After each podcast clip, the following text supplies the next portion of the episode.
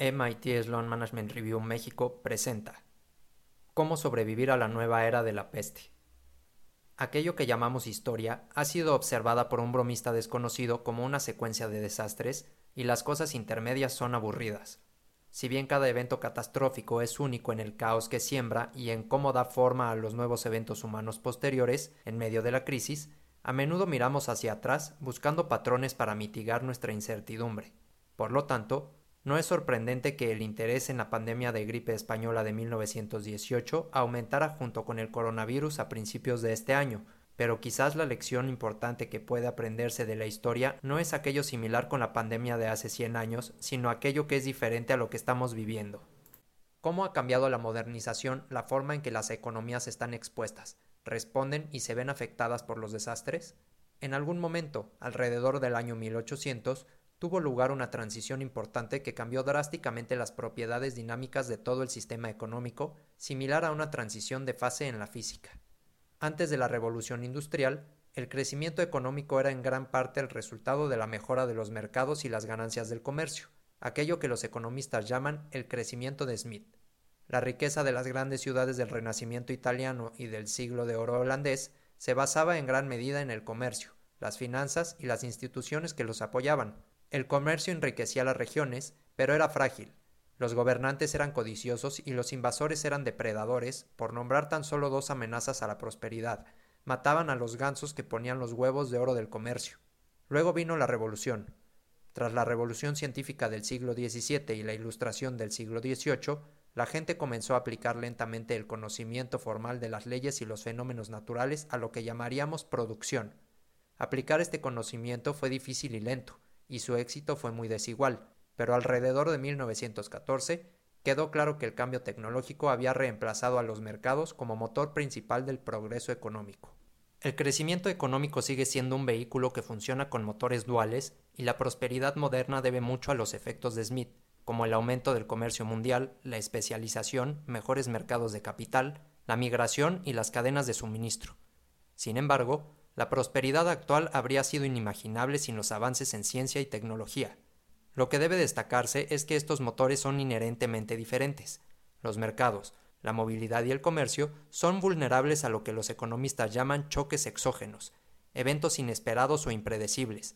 Dependen de la política pacífica, la confianza y las instituciones cooperativas que hacen que los mercados funcionen. Estas instituciones son inherentemente frágiles. La revista The Economist se preocupa por el fin de la globalización tal como la conocemos. Las aerolíneas, los puertos y las empresas de transporte compartido han visto cómo su demanda se ha reducido al mínimo. La economía de la movilidad está en un coma inducido. Lo que ha logrado el crecimiento económico moderno, con base en una tecnología más productiva y la ciencia que la sustenta, es un nivel de prosperidad mucho más resistente. Para ver esto, miramos solamente los principales choques de la economía mundial en el siglo XX, dos grandes guerras, la pandemia de gripe española de 1918, la Gran Depresión, los ataques terroristas del 11 de septiembre de 2001 y la lista de calamidades podría seguir ad infinitum. Sin embargo, ninguno ha reducido permanentemente la tasa de crecimiento de la economía mundial y la disminución mundial del hambre, la pobreza y las enfermedades ha continuado a buen ritmo. La razón de esta resiliencia es muy simple. Los grandes choques no pueden deshacer el crecimiento cuando se sustenta en el conocimiento. El conocimiento, una vez adquirido, no puede revertirse fácilmente. En teoría, por supuesto, el conocimiento se puede perder cuando todos los que lo poseen mueren y no hay copias almacenadas en libros o modelos. Esto puede suceder y de hecho ha ocurrido en la historia.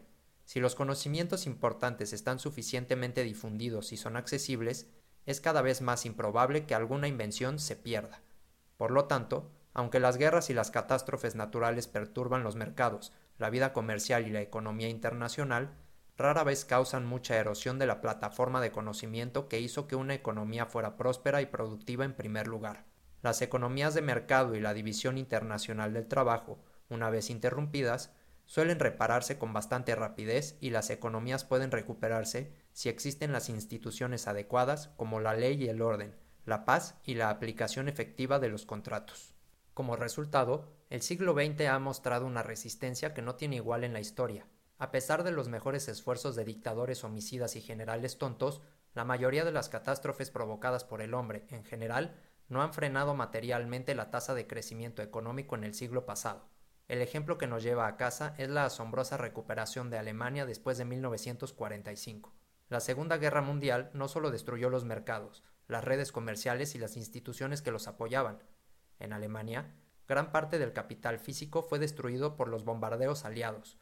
El ingenio de la ingeniería y la química alemanas sobrevivió a la guerra y, en una década, los europeos conducían sus Volkswagen y lavaban ropa en lavadoras AEG. Los alemanes que lograron el regreso lo llamaron el milagro económico, pero en retrospectiva no fue un milagro en absoluto, solo una afirmación de que su prosperidad descansaba sobre una base sólida de conocimiento.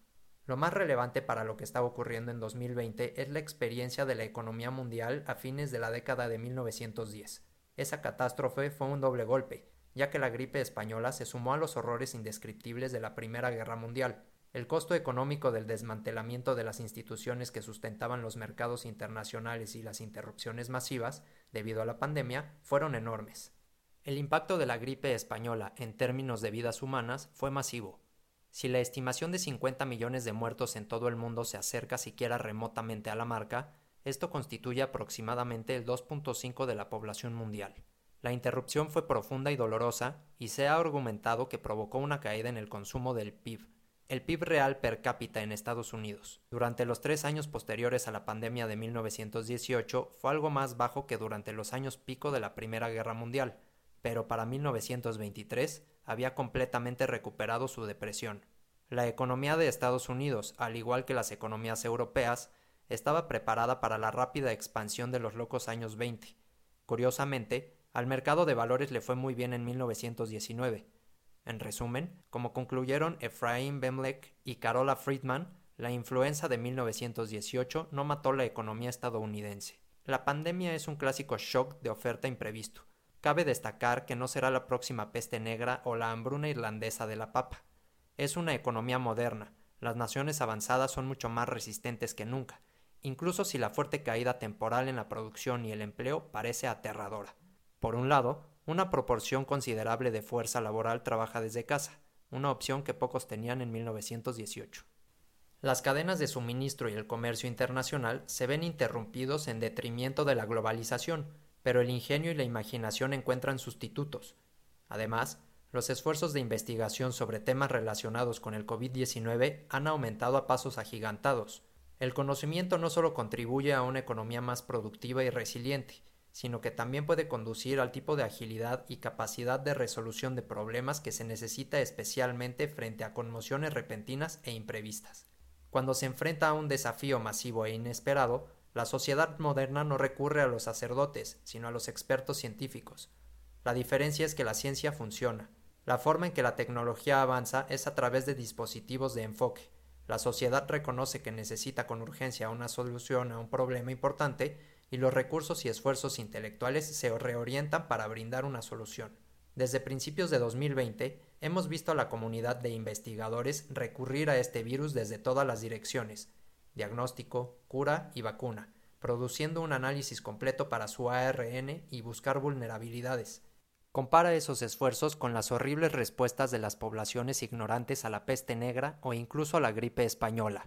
Saber más no garantiza el éxito, pero mejora las probabilidades y persuade al público de que el impacto es transitorio debido a la creencia generalizada de que la ciencia encontrará una respuesta. Los líderes de nuestra comunidad empresarial y tecnológica harían bien en vigilar la flexibilidad y adaptabilidad de nuestra economía a medida que aumenta el desempleo y las empresas pequeñas y grandes del sector de servicios se enfrentan a la quiebra.